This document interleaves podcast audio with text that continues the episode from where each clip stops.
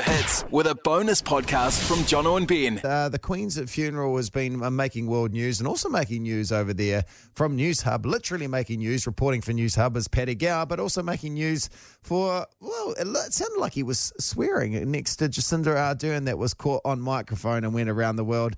And he joins us now from the UK. Good morning, Paddy Gower. hey guys, hello from London town. And you're where you're in Notting Hill at the moment. What a what a gorgeous movie Notting Hill Yeah. was. Yeah, no, gorgeous movie and a gorgeous pub. Just jumped out of the Prince Bonaparte, um, where I was in there having a, a pint of uh, water. Uh, Now, Paddy goes because Yeah. Paddy, you did your last documentary was was Paddy Gower on booze, and uh, during the documentary, you gave up on booze. Do you feel a lot of pressure when you walk into a place like a pub? Are all eyes on you? yeah, listen, especially in, in London, you know, anybody who's been over here knows how strong the pub culture is. And I, I was in a pub the other night and I asked for a zero zero percent beer, and the and the guy had to go down into the basement. Uh, the basement of shame. Up.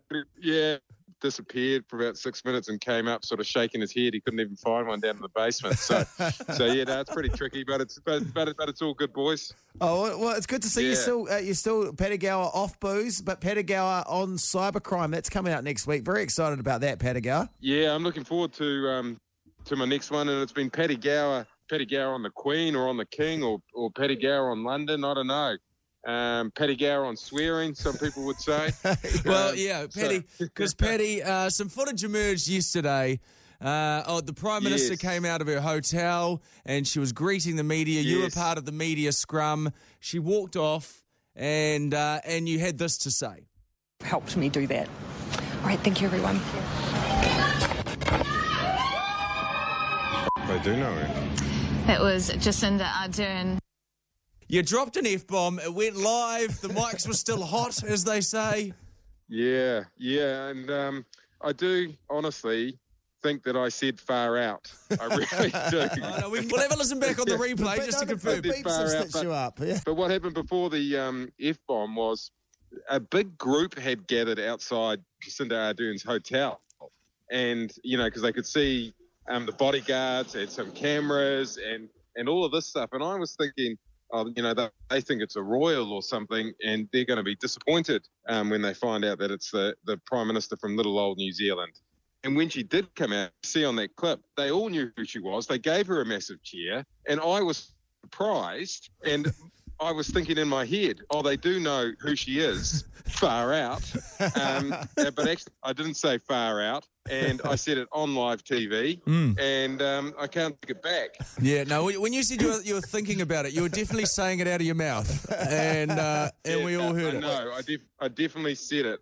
It was very um, inconvenient for my boss to be the one who informed me that it had happened. she was ringing up to say what a great what a great job I'd done, and she was ringing up to say, "Do you realise what you just said?"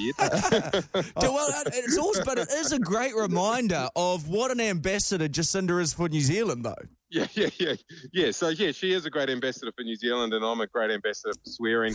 and just yesterday, those two things, those two things happened to happen to meet. Oh, well, I thought you, you did a marvelous job. F bombs aside, something else that we uh, we read about as well. You you you may have stolen something off the Queen at some stage. Yeah, I'm having a bad run, aren't I, with my bad la- language? Yep, I stole a, I stole a teacup off the Queen, um, and a saucer. I went I went to Buckingham Palace when I was a, a, a young fella uh, uh, to one of her garden parties. She has a garden party every summer, and um, you know, being quite experienced at that point in stealing road cones, you know, I'd stolen, you know, I'd stolen sort of good sort of 50 road cones, I guess, by that stage.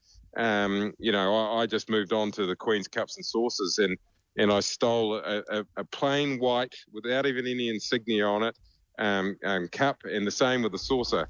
A pointless theft, um, much like much like road cone thefts. I've apologised to the Queen for that as well, so it's been a double apology along with the swearing. No, because a, a, a cup and a saucer, that's not a slide it into your pocket situation. Uh, they're going down the front of your trousers. How are you getting them out of the building? Well, the cup the cup went in the jacket pocket because I had a jacket on, but yeah, you're quite right with the saucer. It was just a matter of down the back of the down the back of the trousers, um, and you know, don't sit down until don't sit down until you get it home, kind of scenario. Um, yeah, yeah, it was it was the old down the back of the trousers trick. Do you put did you put this in the dishwasher? Is it hand washed? Do you even drink tea out of it? I keep it I keep it up in my attic.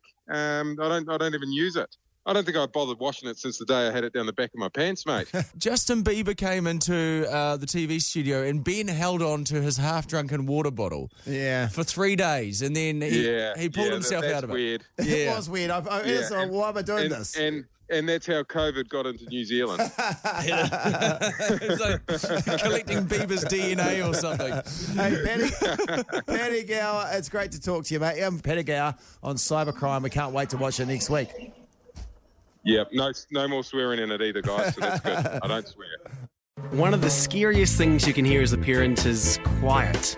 But if you do get a little quiet time, have a listen to The Parenting Hangover. It's not scary at all. If I bump into a couple and they have a boy and they have a girl, and I'm like, oh, boy, girl, snip. You've got a boy, you've got a girl, get the snip. You're done. you get to figure out what it's like raising a girl, you get to figure out what it's like raising a boy, save yourself a shit ton of stress and money. You've got your perfect little family. The Parenting Hangover with Clinton Jordan. New episodes every Thursday on iHeartRadio or wherever you get your podcasts.